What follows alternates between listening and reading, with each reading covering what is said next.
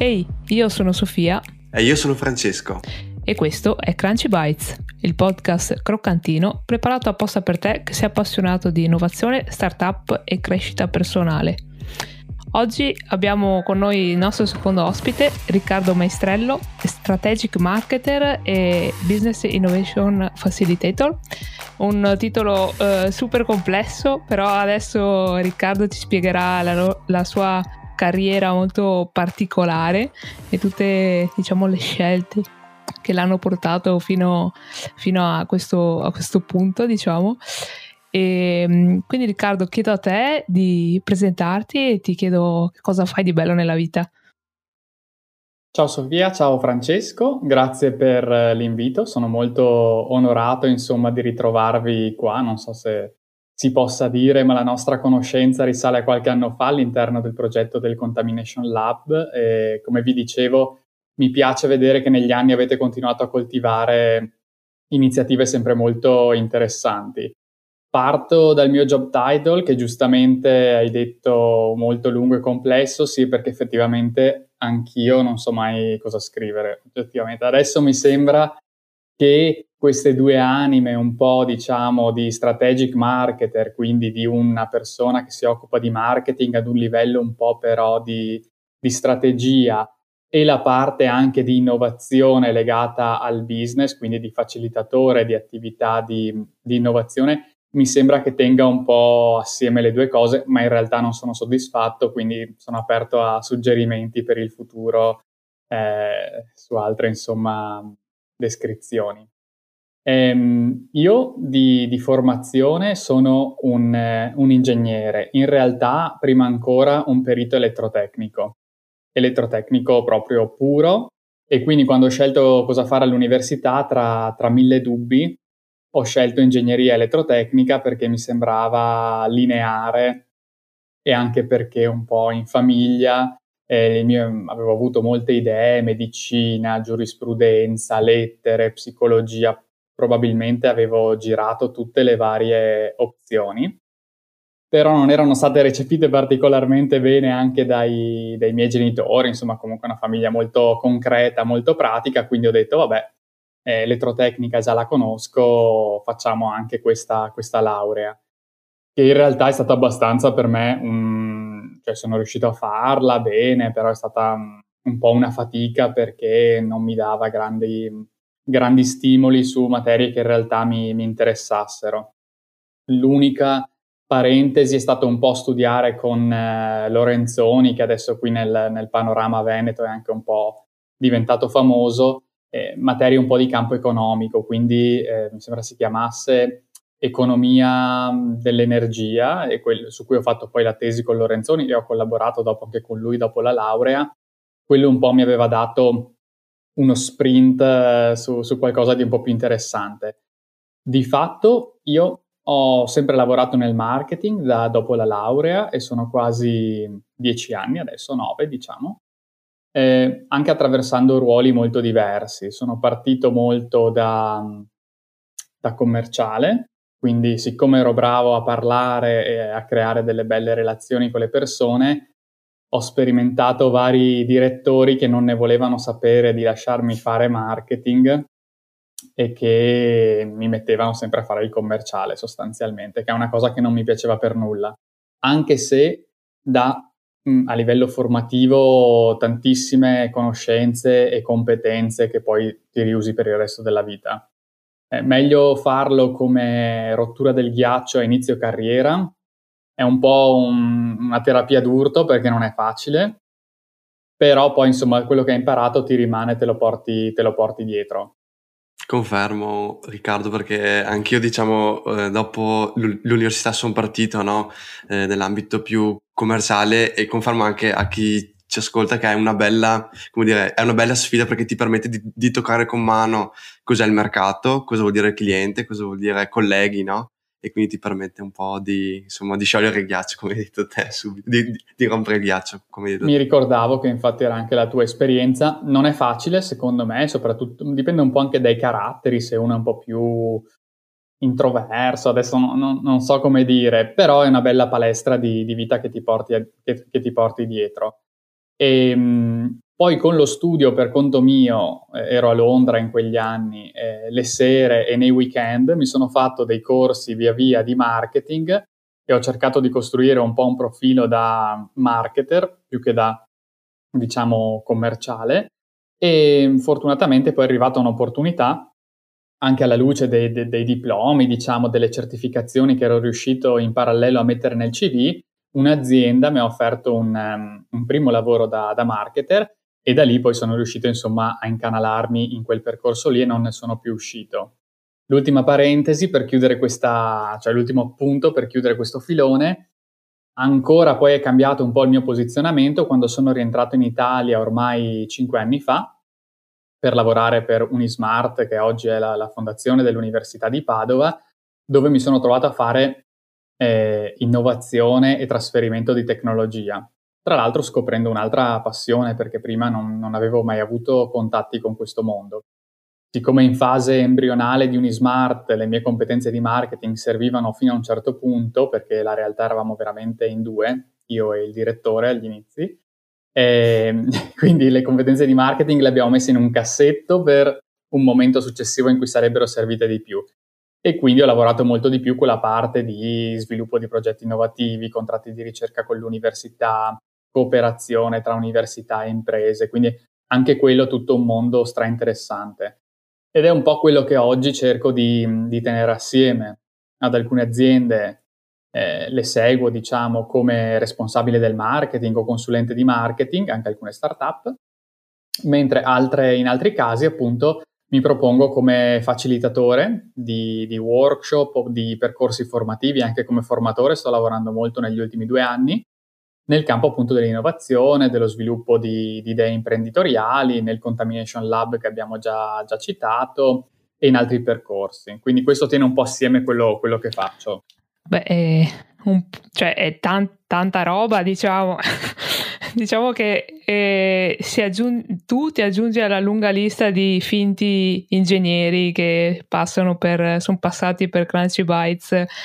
visto che diciamo che si è allontanato molto da, da quello che è la tua, la tua formazione iniziale. E in ambito innovazione, diciamo che quello che abbiamo anche un po' condiviso assieme negli anni, de- cioè, anzi nei mesi del Contamination Lab, purtroppo solo mesi, e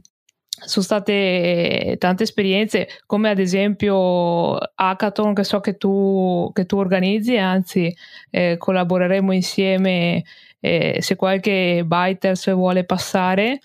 e così ci conosciamo anche di persona, a un hackathon che si chiama SHIAX e, che tu hai, stai, stai aiutando a, a, organizzare. Insomma, se ci vuoi parlare un po' di, di, questa, di questo evento. Eh, anzi, grazie per la, la possibilità, insomma, di, di presentarlo. E sì, appunto, una delle cose che faccio è anche il facilitatore a workshop all'interno di, di hackathon o iniziative che magari non sono proprio hackathon, ma sono un po' più, un po più lunghe, si svolgono come il Contamination Lab su più, su più mesi. Questo che stiamo organizzando il 4 e 5 novembre a Padova si chiama SciAx ed è organizzato con ehm, Job Center, che è un ente di formazione accreditato in Regione Veneto. Quindi è un progetto finanziato dalla, dalla Regione Veneto per le donne in particolare e quindi stiamo cercando 15 partecipanti, 15 donne, ragazze,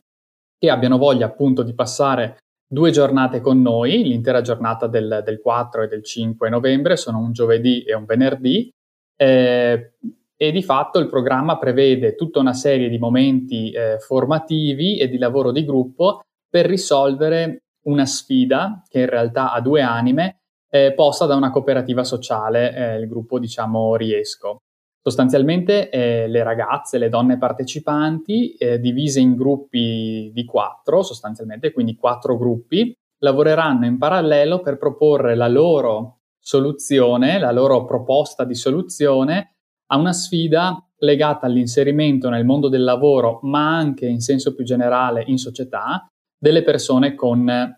disabilità, eh, perché Riesco si occupa dell'inserimento lavorativo di ragazzi autistici e con, eh, con altre problematiche, insomma, Quindi c'è la possibilità e l'invito insomma è forte alle studentesse e alle neolaureate a partecipare perché si può portarsi a casa mh, tutta una serie di contenuti formativi importanti e usare nella pratica delle, delle metodologie come il design thinking che verranno insegnate e applicate nell'arco dei due giorni,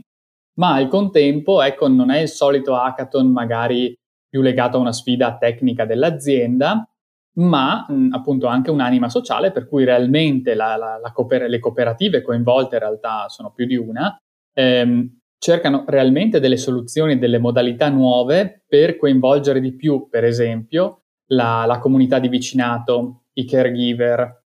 il quartiere, insomma, attorno a, per esempio, il gruppo casa che loro seguono, dove queste persone con disabilità vivono in autonomia da sole, ma spesso un po', diciamo, ignorate dal quartiere circostante, che non sa neanche cosa avvenga in quel gruppo casa o che magari ci sarebbe la possibilità, se uno ha del tempo libero, di andarli a trovare una volta a settimana o di accompagnarli al mercato o di fare dei giochi in scatola con loro un pomeriggio. Insomma, quindi l'idea è aprire nuovi canali di, di collaborazione con la comunità che sta attorno a questi progetti di inserimento delle persone con disabilità e lo faremo con 15 eh, donne. Quindi poi lascerete immagine in descrizione il link alla pagina con tutte le informazioni e il modulo per candidarsi. Certo, alle nostre biters, eh, dico io per, personalmente ho partecipato a qualche hackathon, è sempre una, una bella esperienza per vedere anche nel concreto eh, la propria idea eh, applicata, insomma, per fare eh, cioè, cercare di fare, di, di fare, qualcosa di, di concreto e di, eh, eh, aiutare un po' il cambiamento. Molto bello, vi lasciamo il link in descrizione e se volete partecipare. Io Riccardo, se mi permetti, volevo ritornare no, sulla, sul tuo percorso perché mi ha, mi ha super affascinato intanto e, e, collegandomi anche a una delle missioni che abbiamo in Granci Bytes, no, che è quella di eh, aiutare e supportare quei ragazzi, quei giovani che magari hanno difficoltà un po' nel capire cosa fare da grandi, no? C'è questa, questo problema, no? Quindi io ti volevo chiedere, eh, nel tuo passato, no? tu, questo, diciamo, questa tua carriera che ti sei sostanzialmente creato, no? senza seguire un po' ehm, quello che ti imponeva un po' la tua laurea o il tuo percorso, lo hai capito così dal giorno alla notte o c'è stato un percorso graduale che ti ha fatto in qualche modo capire? E se ci sono stati anche, diciamo, dei punti un po' di svolta, anche no? dei, dei turning point no? o, delle, o delle sliding doors, ecco, chiamiamole così. Mm, è una bella domanda. Allora, se, se l'ho capito, allora diciamo che adesso, anni dopo, mi è più facile fare delle scelte un po' eh, controcorrente o, o, diverse perché so che mi è andato bene in passato più volte. Quindi col valore dell'esperienza so che mettersi in gioco e lanciarsi eh, può avere esito eh, positivo e quindi si può sperimentare e quindi lo faccio con meno preoccupazione. Però devo dire che quando l'ho fatto le prime volte, per esempio, il mio primo lavoro era stato all'ente fiera di, di Verona, Verona Fiera appunto, dopo circa un anno che lavoravo con loro mi avevano proposto un contratto per eh, stabilizzarmi, però come impiegato commerciale, cosa che a me appunto non, non piaceva più di tanto, e in quell'occasione decisi di non rinnovare il, il contratto, di lasciarlo scadere e di partire per Londra con un inglese che era molto peggio di quello che ho oggi, quindi veramente molto broken, molto un po' scolastico, diciamo. C'era mia sorella che stava lavorando a Londra, quindi avevo questa sorta di aggancio, ma di fatto sono partito senza nulla in tasca e i primi mesi ho fatto, diciamo, il lavapiatti in un bar di, di Banks. Il, classici, il, il classico lavoro che, che fa qualsiasi italiano che arriva a Londra la prima volta passa per di là. Ci sei passato anche te. Esatto, si chiamava, si chiamava Customer Host, te lo vendevano come una cosa molto, molto bella. In realtà io passavo, mi ricordo, dalle 2 del pomeriggio alle 7 di sera a lavare pentoloni e a pulire le, le cucine. E, ehm, però eh, finché a un certo punto ho detto, beh, se con la mia laurea in ingegneria sono venuto qua a lavare i piatti, forse è meglio che torno in Italia. Da lì mi, avevo anche migliorato un po' l'inglese nei primi mesi, quindi mi sono messo un po' in campo e ho trovato poi un lavoro d'ufficio all'altezza con, con il mio percorso, insomma. Però all'inizio no, non avevo, cioè avevo solo probabilmente un ottimismo e una fiducia nelle mie possibilità che mi ha permesso di magari andare contro quello che potevano pensare i miei genitori o anche i colleghi più anziani. Ovviamente quando facciamo delle scelte così un po' di rottura, tutti ci guardano un po' male. Vuoi perché non le capiscono, vuoi perché le capiscono e li mette a contatto con qualcosa di, di, de, delle loro scelte che magari non, eh, non li entusiasma. Comunque trovi anche tante persone che ti dicono ma no, cosa fai, lascia stare, ma butti via una laurea in ingegneria, insomma ti dicono tante cose. Poi in realtà vi dico, non è che per tutti debba essere così, ma io credo molto anche nella, nella nostra capacità generativa di opportunità e quindi appunto a provare, a sperimentare, a lanciarsi, si fa bene e poi ci si trova la propria strada, diciamo anche, e qui chiudo insomma che non voglio andare troppo lungo, che siamo in un mondo dove tutto è possibile fondamentalmente rispetto ai nostri genitori. Sicuramente è una società che ha delle complessità in più per noi giovani, però se uno ha voglia di fare, di sperimentare, di lanciare un podcast, di, di fare qualunque cosa, oggi in pochi click, in, con, con, la sola voglia insomma di lavorare, di mettersi in gioco, si possono fare tante cose. Quindi ecco, va un po' coltivata questo ottimismo e credere un po' nelle proprie possibilità. Eh, diciamo che, ecco, ecco eh, con tutto questo... Ehm, cambiamento e anche voglia di provare cose nuove eh, durante la tua carriera, sia formativa, scolastica che, che lavorativa, diciamo che immagino che eh, questo cambiamento abbia portato qualche eh, conseguenza anche nel tuo modo di approcciarsi, approcciarti con gli altri. Ehm, mi chiedevo se questo eh, ti abbia portato a soffrire un po' della sindrome dell'impostore magari e se sì, eh, come, come l'hai superata? Ma allora, sicuramente, appunto, mi faccio un esempio concreto. Quando sono stato assunto in Olanda come marketing manager, il primo lavoro di cui vi dicevo come marketer, io non avevo effettivamente mai lavorato da marketer al 100%. Avevo studiato ingegneria, avevo fatto sì un master in comunicazione e marketing, avevo lavorato nel marketing ma sempre in ruoli molto commerciali, quindi sicuramente quando sono arrivato là, in Olanda, avevo molta ansia da, da prestazione. E mi chiedevo se sarei stato all'altezza, quindi in questo senso dei momenti di dubbio ci sono stati. E poi in realtà appunto è stata una conferma dopo l'altra, abbiamo fatto delle cose bellissime in due anni in, in Olanda e sono stato molto, ma non lo dico per, per appunto sviolinarmi da, da, da solo, però il mio capo era molto entusiasta, dopo una settimana era già lì che mi ricopriva di complimenti perché eravamo riusciti a fare delle cose a tempo di record. E quindi ecco anche qui l'invito, non facciamoci troppo, eh, troppa, troppe preoccupazioni legate ai titoli o al, alla formazione che formalmente abbiamo ricevuto o non ricevuto, perché come ci insegna anche qualunque career coach o chi lavora insomma nelle risorse umane, al di là di alcune posizioni iper specialistiche dove oggettivamente ti serve qualcuno che ha studiato per cinque anni quella cosa, moltissimi dei ruoli, soprattutto quelli più manageriali, danno molta più importanza, hanno molto più bisogno delle soft skills che quelle, delle competenze tecnico-specialistiche. Veramente una persona che sa lavorare bene in gruppo, che sa organizzare bene il suo lavoro quando viene dato un obiettivo, costruire un modo per arrivarci, degli step intermedi, una persona che è amabile nel senso che è capace di raccogliere i feedback di colleghi, di un superiore per lavorare su se stessa. Poi diciamo tutte le competenze tecniche fino a un certo livello, facendo un corso in più o del training addizionale, si possono sempre sopperire. L'importante è un po' il cuore di, di competenze soft e trasversali che invece appunto è quello che ci permette anche di fare cose molto diverse ma di riuscire bene insomma in tutte. Oh, ci fa davvero piacere perché comunque eh, sei completamente in linea con quello che cerchiamo di trasferire con il podcast, ma anche quando parliamo tra di noi, quindi cioè top direi no eh, non so se sei d'accordo Sofia andrei verso la conclusione eh, ti, lascio, magari. ti lascio la crunchy question questo. a questo punto eh, esatto volevo chiedere se potevo abbiamo una doma- la domanda solito... speciale Ovvio. per, per, gli ospiti. Allora, la domanda è se potessi eh, trovare il Riccardo eh, di vent'anni, quale consiglio gli, gli, daresti? Cioè, se potessi tornare indietro nel, cioè, e incontrare il te stesso di vent'anni. Certo, e io a volte questa domanda me la faccio al contrario e lo do anche come, come consiglio, è se incontrassi Riccardo di vent'anni cosa direbbe di quello che fai oggi e, e di come vivi e lavori oggi, anche questo è molto potente come riflessione.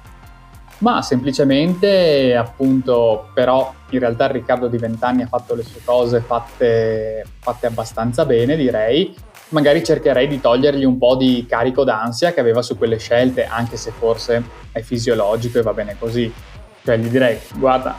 fatti molte meno preoccupazioni mentali che appunto sei giovane, smart, il mondo è ai tuoi piedi, insomma come lo è ai piedi di, di chiunque di noi, insomma che aspetta solo di essere conquistato e, ehm, e, quindi nulla, cercherei, gli direi solamente di, di, di, rilassarsi un po' di più e di farsi meno paranoie su tutte le cose che possono andare male, andare storte, eccetera, eccetera, che tanto a 20 anni voglio dire cosa c'è che può andare realmente, realmente storto. In altre fasi della vita, più avanti, uno magari ha il mutuo, debiti, un carichi familiari, situazioni più complesse, ma a 20 anni, se non si prova e non ci si butta a 20 anni, quando, quando, lo si fa. Ecco, quindi lo tranquillizzerei e basta e gli direi avanti tutta così. Bisogna avere pazienza e avere fiducia nel futuro, no? Mi, mi, pia- mi, piace, direi che accetto anche io questo consiglio, mi sa che mi è utile sempre a me nella vita visto che sono molto ansiosa in qualsiasi scelta. Ti ringraziamo Riccardo veramente per essere stato con noi, è stato molto bello avere il tuo feedback sul, su tutto il tuo percorso che noi apprezziamo sempre molto sentirlo da te perché eh, condividiamo molto questa tua scelta di vita, diciamo di cambiamento continuo. E mm, niente, direi che anche per oggi è tutto e ci sentiamo al prossimo Crazy Bite.